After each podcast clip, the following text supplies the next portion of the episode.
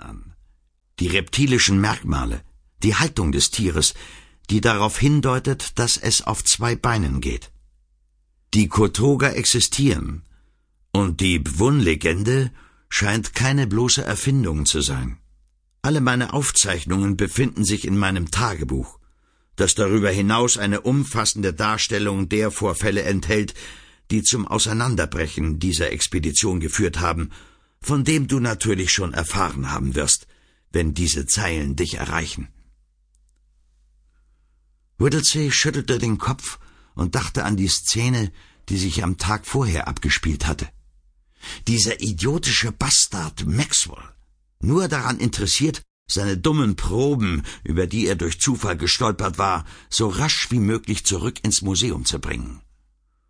Whittlesey lachte leise vor sich hin. Uralte Eier, dachte Maxwell. Dabei waren sie nichts weiter als irgendwelche wertlosen Samenkapseln.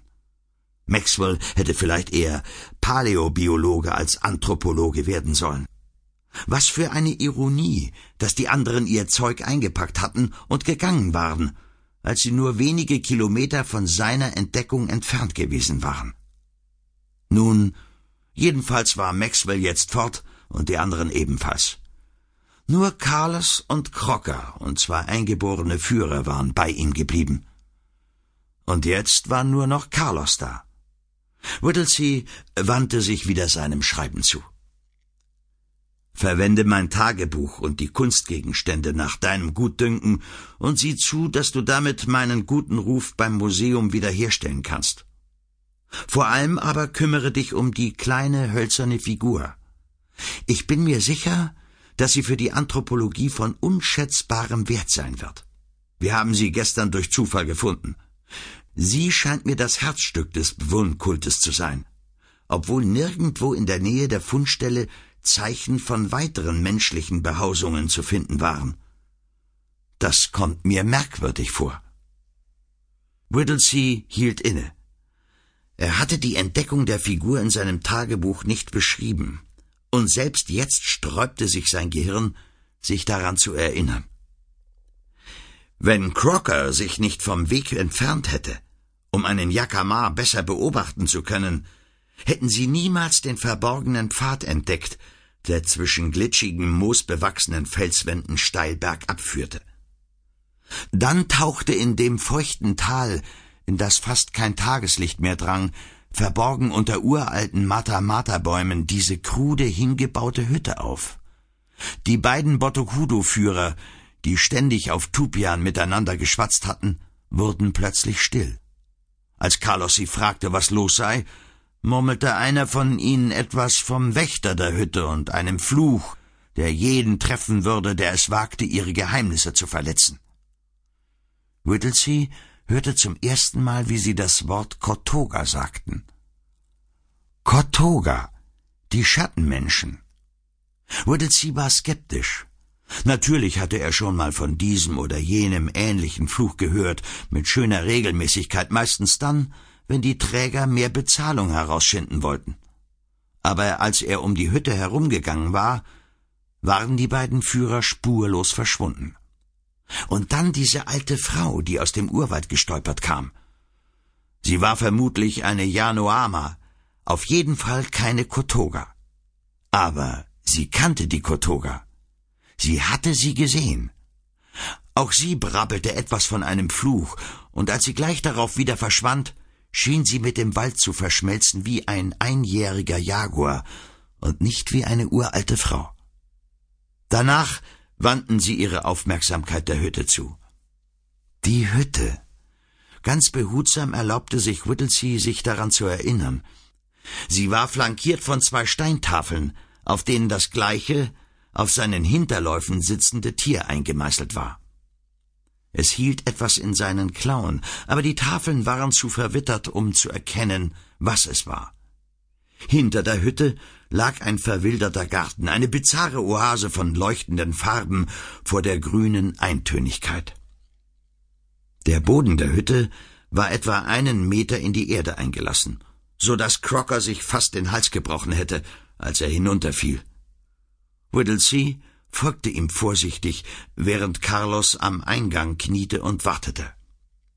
Im Inneren war es dunkel und kühl, und es roch nach verrotteter Erde.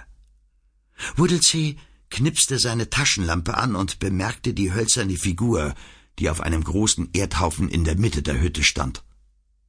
Zu ihren Füßen lagen etliche flache scheibenförmige Steine, in die merkwürdige Zeichen eingeritzt waren. Und dann richtete Whittlesey das Licht der Taschenlampe auf die Wände der Hütte. Sie bestanden praktisch aus menschlichen Schädeln. Als Whittlesey sich ein paar davon in seiner unmittelbaren Nähe genauer ansah, bemerkte er tiefe Kratzer im Knochen, deren Herkunft er sich nicht erklären konnte. An der Oberseite der Schädel gähnten gezackte Löcher, und bei vielen war auch der Hinterkopf zerschmettert und der hintere Teil der Schädeldecke nicht mehr vorhanden. Whittleseys Hand zitterte, und die Taschenlampe ging aus. Bevor er sie wieder anschaltete, sah er, wie das Tageslicht durch tausende von Augenhöhlen hereindrang und Staubflöckchen träge durch die dicke Luft schwebten. Als sie die Hütte wieder verlassen hatte, sagte Crocker, er wolle einen kurzen Spaziergang machen.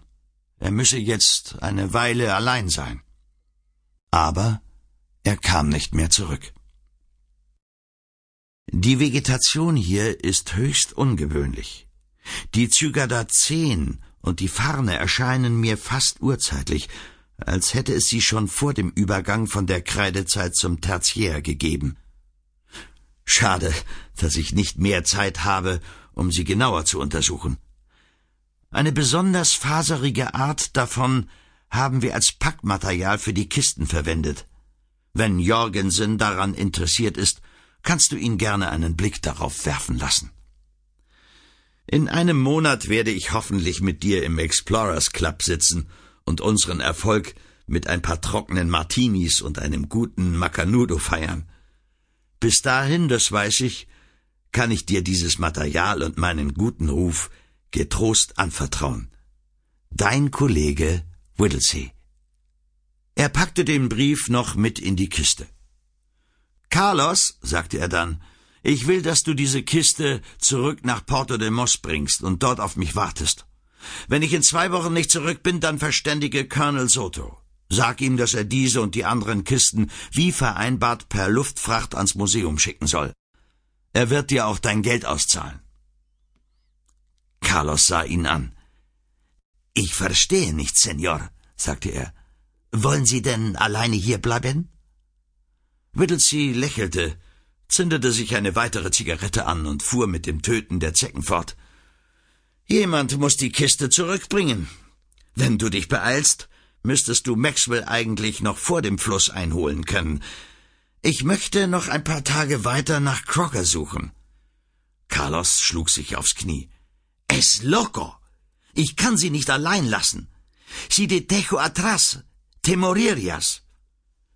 Sie werden hier im Urwald sterben, Senor, und die Brüllaffen werden mit ihren Knochen spielen. Wir müssen zusammen zurückgehen. Das ist am besten. Whittlesey schüttelte ungeduldig den Kopf. Gib mir das Jod und das Chinin und das getrocknete Rindfleisch aus deinem Sack, sagte er, während er sich seine schmutzige Socke wieder anzog und den Stiefel zuschnürte. Carlos packte inzwischen immer noch protestierend aus.